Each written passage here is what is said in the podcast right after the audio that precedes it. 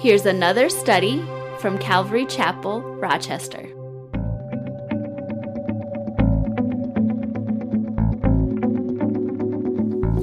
So 1 John chapter 4 beginning with verse 1. Beloved, do not believe every spirit, but test the spirits whether they are of God, because many false prophets have gone out into the world. So when John is, you know, John's writing this, uh, I don't know exact year when he wrote this uh, this epistle, but it's towards the end of the first century, and uh, he says there are many prophets have gone out into the world. So obviously he's speaking about literally in John's day. You know, he's speaking to these believers. Um, so obviously, there were false prophets that had gone out in his day. But the verb tense is, uh, again, and I'm not a, an expert on this, but it's a perfect active indicative, which means that false prophets are always going out. It's kind of what that the tense of that verb is, and uh, and so not only in John's day were false prophets there deceiving people, but it's in our day as well, and all down through history. Jesus warned about the last days before his return, right? We, we've read about it. We were in Matthew chapter, well, we were in Matthew through quite a while on Wednesday evenings. Matthew chapter 24, verse 24, Jesus says, For false Christs and false prophets will arise and show great signs and wonders to deceive, if possible, even the elect. So there's this deception that's going to be rampant in the last days. And there's a deception, I mean, it's even continuing now. Paul warned about a great apostasy, which is called the falling away, um, in the last days before the Antichrist, who's a person, is going to be revealed. It's in 2 Thessalonians 2 3. He says, Let no one deceive you by any means, for that day will not come unless the falling away comes first. And the man of sin is revealed, the son of perdition, who opposes and exalts himself above all that is called God or that is worshipped, so that he sits as God in the temple of God, showing himself that he is God. So there's this individual, and we'll talk a little bit about that later, but there's this individual who will be the embodiment, the Antichrist himself. Um, but before he shows up on the scene, Paul says there's going to be this great falling away. And so you, you can't fall away from a place if you haven't been there. So what I'm getting at is it's believers that are going to be falling away. Uh, people that are in church are going to be falling away um, from their faith. Second Thessalonians 2 9, um, later on in that same chapter, uh, Paul says the coming of the lawless one, it's another term for the Antichrist, is according to the working of Satan with all power, signs, and lying wonders. So there's this deception that's going to be accompanied with this. Um, and then Paul in 2 Corinthians 11, he says, For Satan himself transforms himself into an angel of light. Therefore, it is no great thing if his ministers also transform themselves into ministers of righteousness, whose end will be according to their works. So, from John's day, there was false prophets that arose false teachers, false prophets, seeking to deceive the, the believers. And it's continued all through history. But Jesus and Paul both say, hey, towards the end days, it's going to be even more widespread. So I believe we're very close to the, to the return of Jesus Christ. And so we are in a time where it's probably even more, uh, this is more pertinent for you and I as believers because of the false teachings and false prophets that are in the world today. And so John here, he warns do not believe every spirit. You know, someone may sound spiritual they may have all the spiritual lingo. They, they just, you know, they, they may, everything about them, they just exudes, man, this is a real spiritual person or a real spiritual ministry. It may even be accompanied with miraculous signs and wonders. I mean, look what's happening here. It's a miracle. Of, it's got to be of God because look at this.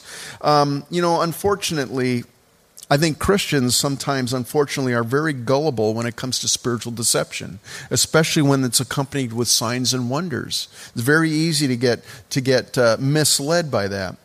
Paul um, you know, he was uh, on his way to Jerusalem and he stopped and spoke with the elders at Ephesus. He had spent a, a, great deal of time ministering at Ephesus and he was speaking to the elders there in Acts 20. And in verse 29, he says, For I know this, that after my departure, savage wolves will come in among you, not sparing the flock. Also, from among yourselves, men will rise up speaking perverse things to draw away the disciples after themselves. So it's not even just out there, but even in churches there are people that are going to rise up trying to pull people to themselves.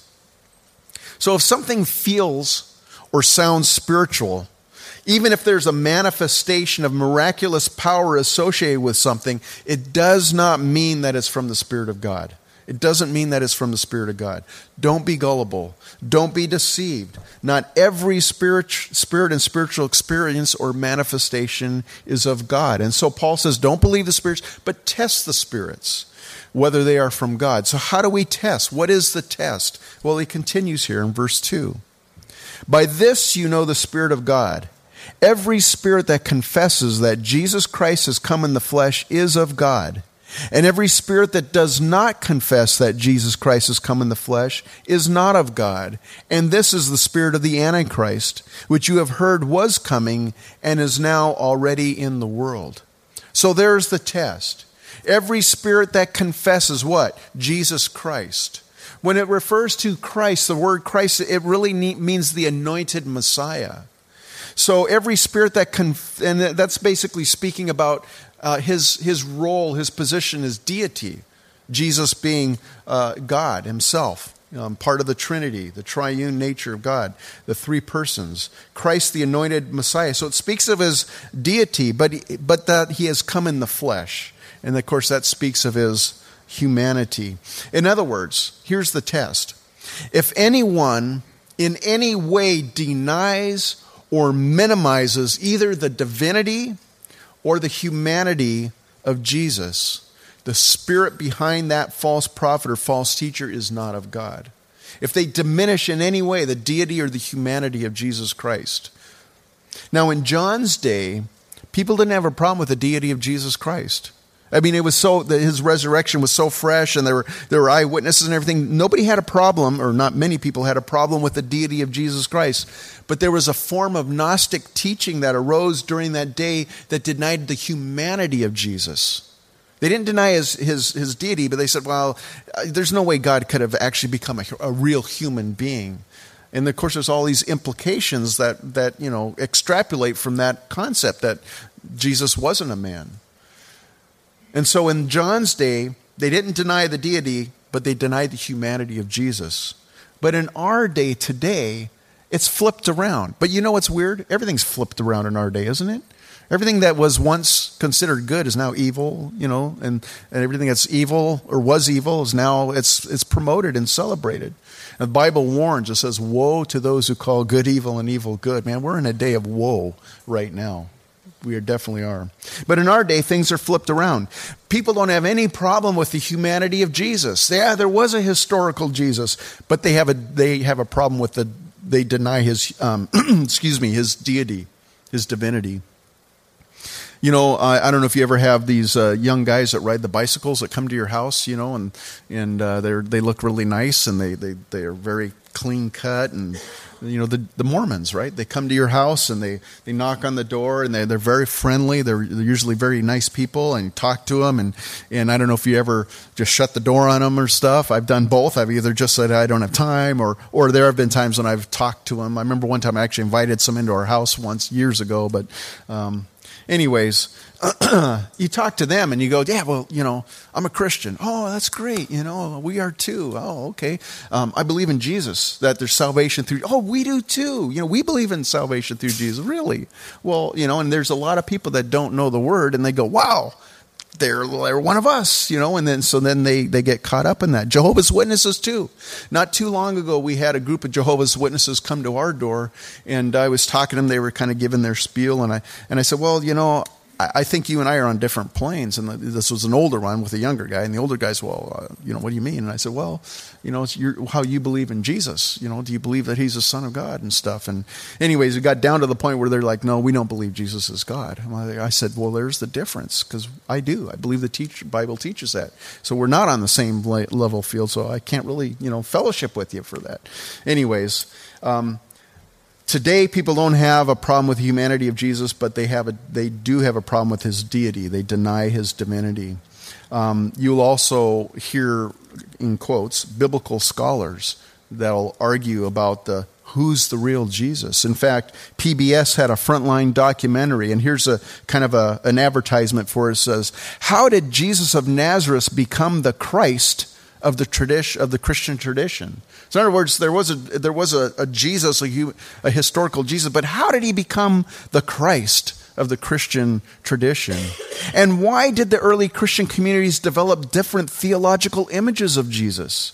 In her exciting book, Paula Fredriksen uh, answers these questions by placing the various canonical images uh, of Jesus within their historical contexts. Frontline discusses Jesus' ministry, the circumstances of his crucifixion, and the social and religious problems facing early churches. So it's like these, these experts, they're like, well, who is the real Jesus? In other words, well, we can't believe what the scriptures say about the Jesus, that he's this fully God and fully man. So, so who is the real Jesus? That's, what's, that's what you and I are encountering today in our culture. Um, and John says here, this is the spirit of Antichrist. Um, the spirit of Antichrist that, that denies the humanity and the deity of Jesus Christ. And really, it's becoming increasingly accepted to the point where I think, uh, you know, as a culture, as, as, a, as a humanity, we're getting prepared for a person who's known as the Antichrist. So, as you and I see things changing, we see our religious liberties eroding. We see false teachers just, you know, you, you, look at them, they're like their ministries are huge and everything. You go, man, this is really alarming, and, and uh, it can be a cause for alarm. In fact, we should be cautious and we should be wary, but we shouldn't be frightened. Look at verse 4. You are of God, little children, and have overcome them, because he who is in you is greater than he who is in the world. I love that verse. The Holy Spirit of God dwelling inside you and inside I is greater than the God of this world. The God of this world would be Satan. And of course, any other lying, deceptive, evil spirit under Satan's dominion. So if you are of God, the Bible teaches you have the Holy Spirit dwelling inside of you already, and you've already overcome them. Peter says it this way in 1 Peter 1 5, he says, We're kept by the power of God through faith for salvation, ready to be revealed in the last time.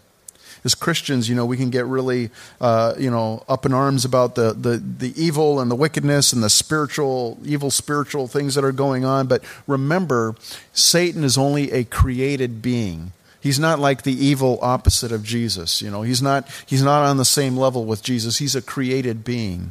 Jesus, of course, being the creator. And so Satan's power is limited. So, verse uh, 5 continues on. John says, They are of the world, therefore they speak as of the world, and the world hears them. We are of God. He who knows God hears us. He who is not of God does not hear us. By this we know the spirit of truth and the spirit of error. So they are of the world. Who are they? The false teachers and the false prophets and they speak as of the world, and of course, the world listens to them. What, what, what is he talking about? Well, they appeal to man's carnal nature, the flesh, and they avoid the issue of sin. And so, you know, the, the, the, phraseology or the, or the things that they might say is, hey, you don't need a Savior because you're not a sinner. You know, what is sin? You know, that's just that's just something that was passed on by your by your parents or by your Judeo Christian tradition or whatever. You don't need a savior. You're not a sinner. Or you don't need a savior. You can earn your own righteousness. Or you don't need a savior because you're a God yourself. I mean, there's all these different, it comes in all these different forms. And the world hears them because, wow, it sounds good, man. I don't have to, I'm not a sinner. I don't have to deal with it. You know, hey, I can earn my own righteousness. I'm God. You know, the, the, all these things that it appeals to our carnal, fleshly nature. And so the world listens to them because they speak their language. They speak what they want, people want to believe about themselves. And that's also why some of these false teachers and false prophets have such large, if you want to call them churches, but large followings. Why? Because they're scratching itching ears. They're telling people what they want to hear. And so John says, But we are of God. He who knows God hears us. He who is not of God does not hear us. So the question that rises up is who are the we? Is he speaking about all of us? Well, in a sense, yes, because we, you know, we speak the same language. We speak Christianese, you know, we, we, and we hear, we, we, we encourage one another and all that. But that's not exactly what I think John is talking about. Who are the we that John is speaking about? You know, the Catholic Church, and I don't mean to pick on them in particular, but their stance is hey, we're of God. He who knows God hears us. Have you ever tried to witness to a, a Catholic person? You know, they'll tell you, I mean, you can talk to them about, you know, why does the church teach this? And you might pull out some scripture and stuff. And uh, it's happened to us. We've experienced it. They'll say, hey, I just let the priest interpret for me. I don't, I don't need to, I don't need to figure that out. The priest will tell me because that's what the church has said. Hey, we're of God, hear us. Cults say the same thing. We are of God, man. He who, if, if you know God, you're going to hear us because we're, we know God. We're, you know, we are of God. So who are the we that John is referring to? I think he's referring to the apostles himself, themselves. What they said and what they wrote have been preserved uh, for us in the scriptures. And they are the only ones that could actually claim apostolic authority. They're the ones that say, hey, we're of God, you know, listen to us. You know, someone starts minimizing the deity or the humanity of Jesus as revealed in Scripture, or if they minimize the importance of Scripture or they lead you away from Scripture, you know that they're a cult and they don't have the Spirit of God. If they're tearing you, taking you away from that. I can't overemphasize the importance of Scripture. If someone would rather have you listen to them in place of Scripture, watch out. Watch out. You know, even Paul. Paul didn't just say, "Hey, listen to me." Just you don't need you don't need your Bibles. Just listen to me. I, I, I just speak for God. You know, no. He praised the Bereans. Why? Because they would listen to what Paul said, and they go, "Wow, that's pretty good, interesting." Then they go home and they open up their Bibles, what they had, their scriptures, and they would study the scriptures and go, "Oh, wow, yeah, I see right here what Paul is saying. I, yeah, it's true." They were students of the Word. They studied the Word themselves to find out if it was really true what Paul said. They didn't just take Paul's word for it. Now, I know me, okay? I know myself. Um, I know, uh, you know, I feel good about what I teach. I, you know, I don't think I'm deceiving anybody. I'm certainly not trying to deceive anybody. You know, one of my prayers when I prepare Bible studies, or Sunday mornings, or Saturdays, or whenever it is I'm preparing them, I pray, Lord, help me to rightly divide the word. Help me to help me to represent you accurately to your people. I don't I don't ever want to be in a place where I'm teaching something that God says, "Hey, that wasn't what I said." You know, I, that's a that's my fear. I, I, I so it's like, Lord, help me to rightly divide your word. I always pray that as I'm studying. But you know, for me to tell you that this morning, don't take my word for what I'm saying here.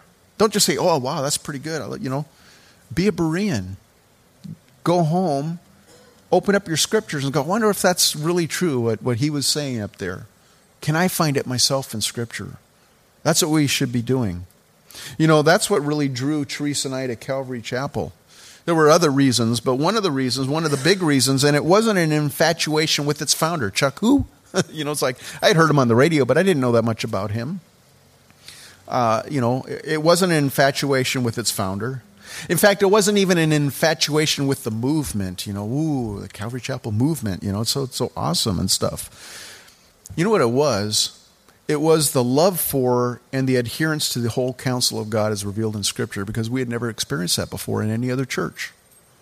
I grew up in church and I never experienced that. Teresa did not grow up in church, but the church that we met in, eh, they were a good church, uh, you know, and they, they, they, they loved the Lord and stuff, but they didn't teach the whole counsel of God. They were a little bit off in some areas. And we didn't realize that until we left that and got into Calvary Chapel and go, wow, the, the things that they taught, it really wasn't scriptural.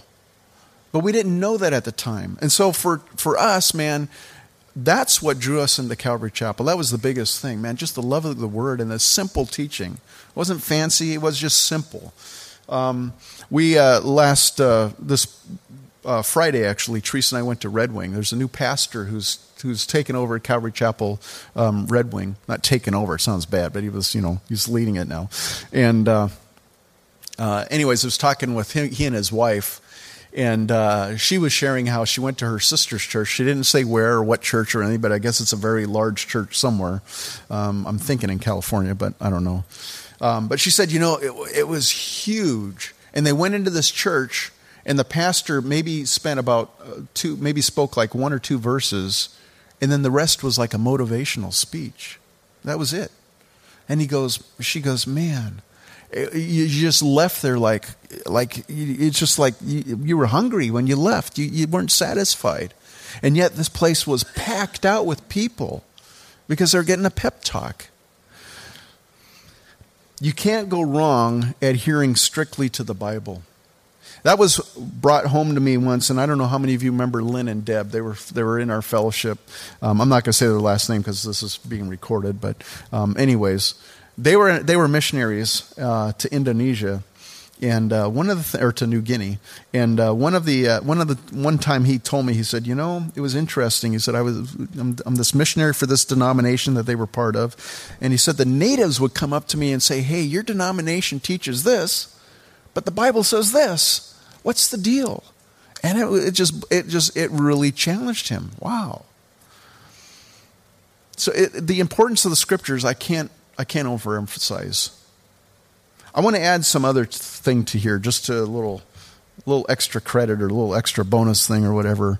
Um, 2 Peter chapter 1 verse 20 says, knowing this first, that no prophecy of scriptures of any private interpretation for prophecy never came by the will of man, but holy men of God spoke as they were moved by the Holy Spirit. I, to explain what I want to want to get across here, I want to give you just give you a, a story. Um, we had a family that was part of our church years ago, and uh, loved the Lord, solid Christians. I didn't have any, you know, there's no issues or anything like that. They were great people, and uh, one day the guy came up to me, called me on a Saturday evening, and goes, Hey, can I come over to your house? I'm like, Yeah, sure. And he came over and really serious, and he spent about an hour um, going through trying to explain something that he had discovered in Scripture that nobody else knew. It was like everybody's missed this. And his issue was he, he didn't believe in the Trinity of, of, of God, he only believed in Jesus and the Father, not the Holy Spirit. And so he went through all this stuff and he was pulling out scripture and he was saying, but, but his point was, hey, Christians for the last 2,000 years have missed this. This is, I mean, they, they, they, they, didn't understand. This is a new revelation. And, you know, here's my take on that because you'll come across people say, well, here's scripture, but, and this is what it is. And, and, you know, it's this new revelation. It's this new way to look at it, whatever. There's a world full of Christians. I mean, this we're not the only ones here, right? There's a lot of Christians in our town. There's Christians in the United States. Christians worldwide. And guess what? We all have the Holy Spirit dwelling inside of us if we're true born again believers, right? We all have the same spirit, the same discerning spirit inside of us. And I know that there's Christians that have differing views on, on differing things, but for the entire church, body of Christians that are alive today and those that have been alive for 2,000 years to have missed something. The Holy Spirit didn't reveal it to any of them, but all of a sudden to one individual, hey, I, I, just have a problem with that. I'm like, you know what? I, I just, I, so I guess my point is, if someone comes up to you and goes, hey, you know, I have this new revelation of Scripture, nobody else seen this, my word to you is just, you know, just be careful. Be careful. Be wary of it. Now, having said that, you look around, even in our community, there are so many flavors of born again believers in, in, our, in, in our community, right? They, they differ on a variety of things, they believe differently about different things. John's not addressing those differences. You know, I think a lot of those differences, to be honest with you, would go away if people would inductively study their Bibles. I really believe that. If they would study their Bibles in its entirety. Um, what do I mean by inductively studying. I mean, pulling out what the scripture says rather than reading into it. Because sometimes people will start with a preconceived idea. I believe this, and so I'm going to dig into scripture to find it and to prove it. And guess what? You know, you'll probably will find some scripture that'll back up what you're saying by itself. But inductively studying the Bible is, is looking at the context of when it was written, who it was written to, why it was written, you know, and, and looking what does it say, pulling it out, and then, and, and out in context too, and then analyzing it with the entire body of Scripture, the entire counsel of God. Because Scripture will interpret Scripture. In fact, Scripture is the best um, uh, commentary on itself. And so I think a lot of the issues in different churches, I think, you know, they're not major issues, but I think a lot of issues would be probably would be resolved if people would do that. But John's not addressing that. John is addressing how to discern between the Spirit of God or the Spirit of error. And that deals with the test is are they minimizing or denying the deity and the, or in the humanity of Jesus? Are they drawing people towards scriptures or pulling people away from scriptures? You know, having said all that, though, you remember what Jesus said about the church? He said, they'll know you, right? How will they know you? Well, they'll know you if you're orthodox and you're, I mean, if, you, you've got it, if you got the truth down pat, they're going to know you. That's not what he said. He said they'll know you by your love. And so we're going to switch gears here a little bit um, and go into the rest of this chapter. But think about this. You know, this is uh, John. You, if I don't, I didn't count how many times he's mentioned love in this letter, but uh, the guy who wrote this, the Apostle John, he was a young follower of Jesus. And at one time in his ministry, as, as Jesus was, was leading the disciples, um, John said this in Luke 9, verse 49. He says, Master, we saw someone casting out demons in your name, and we forbade them because he does not follow us. In other words, man, they're not part of us, so we, for, you know, they're, they're, we forbid them. And Jesus said, Don't forbid them, for he who is not against us is on our side. See, I think, you know, we can get so wrapped up into the truth that we can major on the minors and minor on the majors. You know, what, what am I talking about? You know, the deity and the humanity of Jesus Christ, the, the, the, the salvation by grace through faith. You know, those, those are the key things that Jesus is the only way. There is no other way to heaven except through Jesus Christ and his sacrifice on the cross. Those are the major things. Let, let's, let's, let's major on those and not major on the minors. And some people get caught off, they get up, you know, get off into the weeds, um, get caught up in the minors. Here's another thing that John did. It's actually recorded in the same, same chapter in Luke. Um, they were going to a, a town in Samaria and uh, the, the, Samaritans didn't receive Jesus and the disciples. And John's like, "Hey, Lord, do you want us to call down fire from heaven like Elijah did?" You know, and, and of course Jesus rebuked them. Um, in fact, Jesus gave James and John, they were brothers, the sons of thunder was their their uh, their nickname, um, just because of. And th- this is the John, the young John, who's now an older man, who's writing this about love. And so, verse seven, he says, "Beloved." Let us love one another, for love is of God. And everyone who loves is born of God and knows God. Now, you know what's unfortunate in our language is we have one word for love, right? Um, what kind of love? If I say I love something, you can infer maybe the depth or the type of love based on you know the context that I use it. For example, I love dark chocolate. I don't know if anybody. I used to say I love chocolate, but I got to be careful because then people just give me chocolate. And it's like, well, I really love dark chocolate, but I love dark chocolate. That's not a hint for anybody. I just know what happens sometimes. But I also love Teresa. Now, hopefully, you can gather in your brain that you know you can you can wrap your hands and go, well, I think I, I think I understand that his love for Teresa is different than his love for dark chocolate. Hopefully, Teresa understands. you know, it's just. So, you know, there's only one word for love. And so, unfortunately, in the English language, it's just like, okay, well, okay, you need to explain, you know. The Greek language was different. They had different words for love, they had different words for different types of love. One of the words is storge, and that's familial love. If I storge it, it, it basically it talks about a parent child love for each other, that, that family love for, for each other. That's storge. So if you hear the word storge, you know right away what they're talking about. There's another love, it's called eros. And it's the intimate love or the romantic love, the love of a husband and a wife. Again, you would, you would, you know, you would understand that. Then there's phileo love. That's brotherly love. That's based on a mutual friendship. You know, there's a there's this there's this give and take and stuff, and and we, we both benefit each other, and, and it's just this, it's this brotherly love.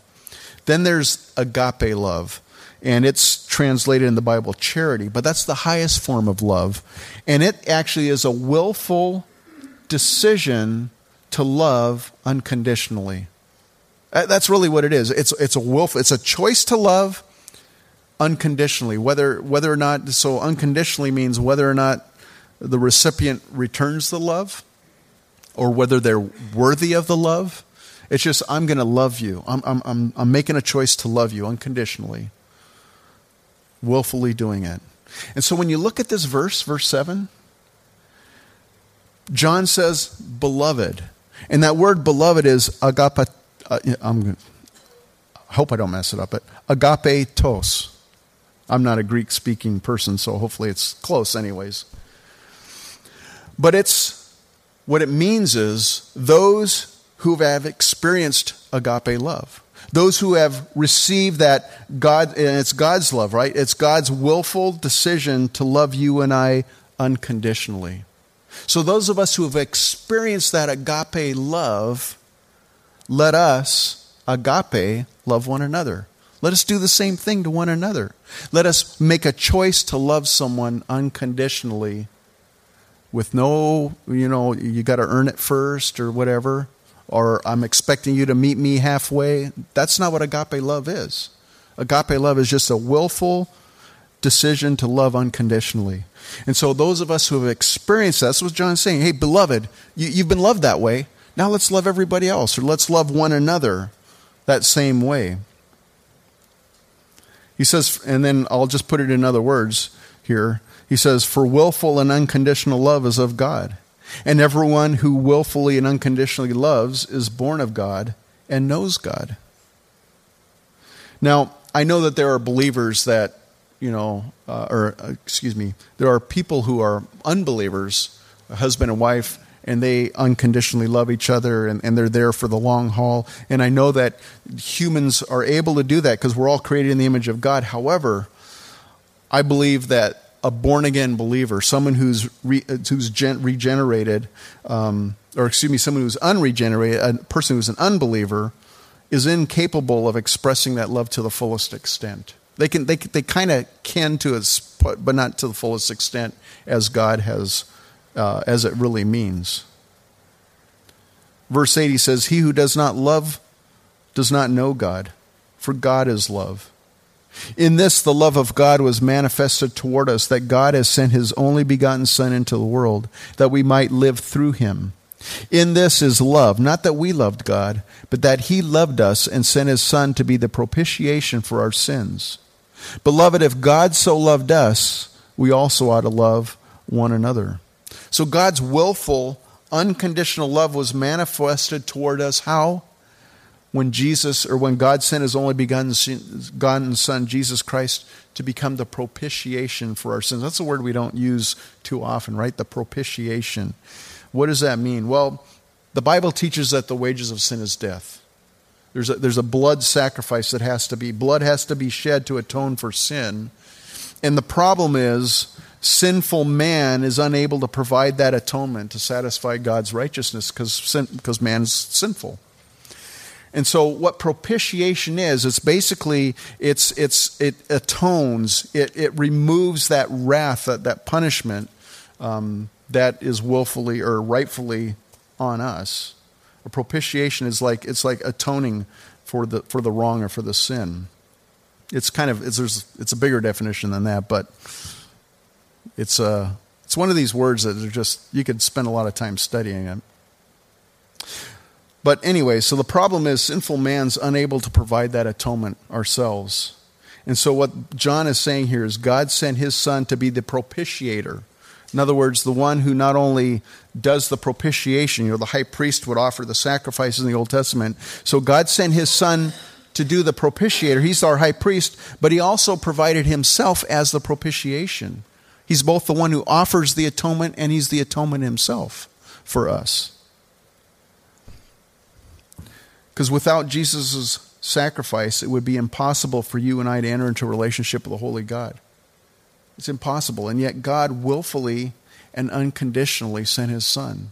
Because the Bible says, while we were yet sinners, Christ died for us.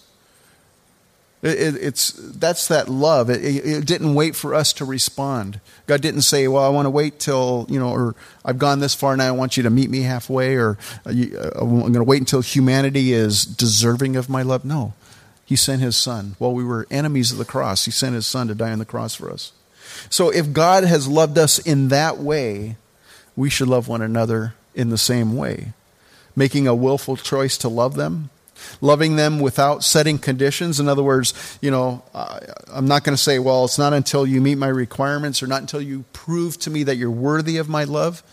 That's it's not an option for us to do that.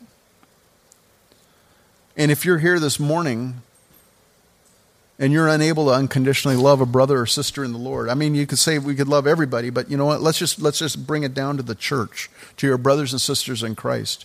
If you're unable to unconditionally love a brother or sister in the Lord in this manner, then you really need to pray and ask the Lord to show you how much he loved you and how he's given you his agape love how much you didn't deserve his love. You know, um, I love the phrase, grace changes everything, because that is so true when we understand that we don't deserve God's love and, and His favor, and yet God pours it out on us. That's really what grace means. When, when we understand grace in our own lives, man, it changes the way you interact with everybody else around you.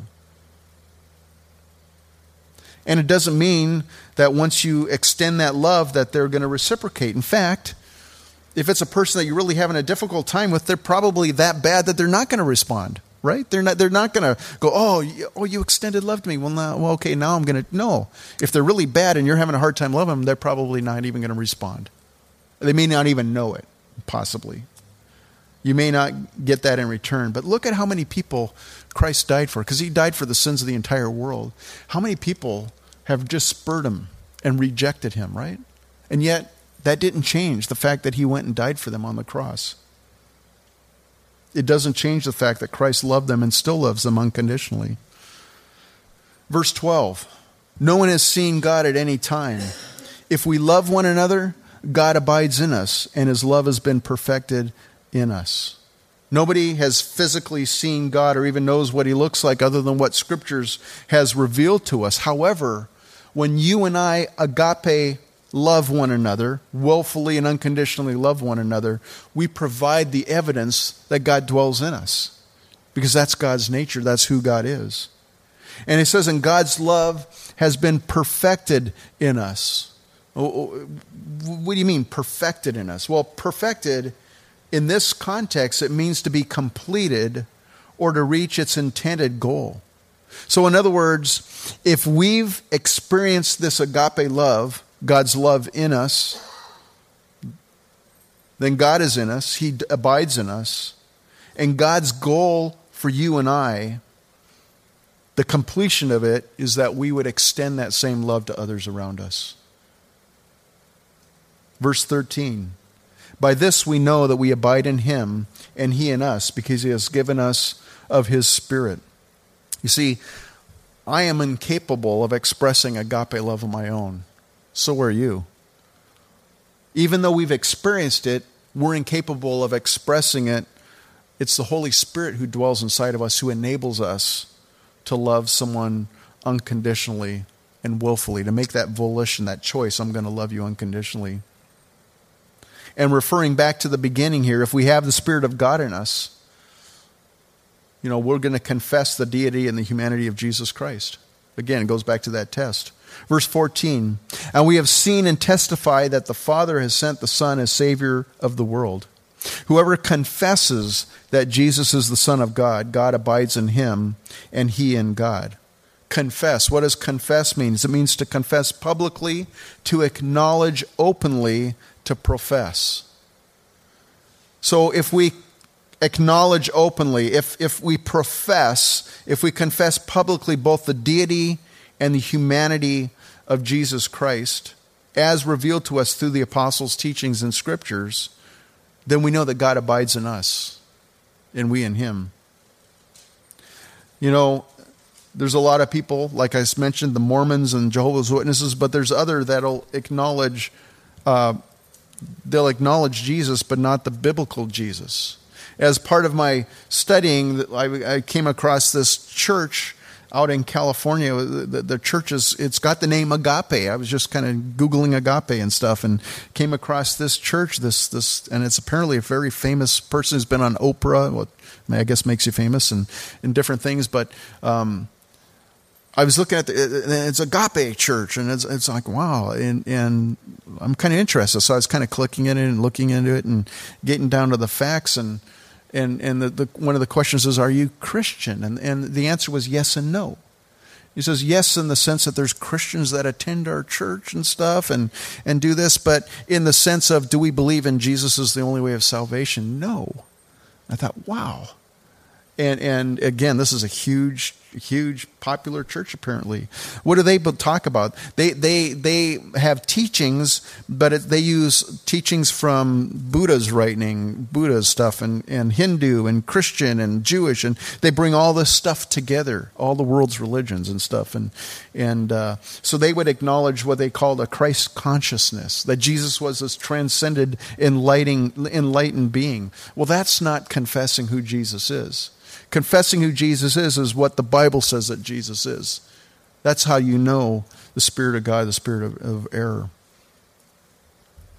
So whoever confesses that Jesus is the Son of God, God abides in him and he in God. It's just not simple enough to say, yeah, I believe in God. Or Jesus, you know, well, which God, which Jesus do you believe in? Verse 16. And we have known and believed the love that God has for us. God is love, and he who abides in love abides in God, and God in him. Love has been perfected among us in this, that we may have boldness in the day of judgment, because as He is, so are we in this world. There is no fear in love, but perfect love casts out fear, because fear involves torment. But he who fears has not been made perfect in love. We love Him because He first loved us. You know, if you and I uh, understand and fully grasp that we're undeserving of God's love, that we didn't earn it, we didn't, you know, arrive at it or achieve it in any way, then we're also going to understand that since the origin of this love is from God, He will unconditionally, willfully love us, right? If, if, we, if we understand that that's what that love is, it's God willfully and unconditionally loved us. We didn't earn it. We didn't, we didn't uh, clean up our act, and now God loves us and stuff. When we understand God's unconditional love for us, it takes out fear from us. You know, it's like if if God loved me in this way, I can't earn it, I didn't deserve it, then God's not going to take it away from me because it's based on Him. It's not based on me or based on anything I've done.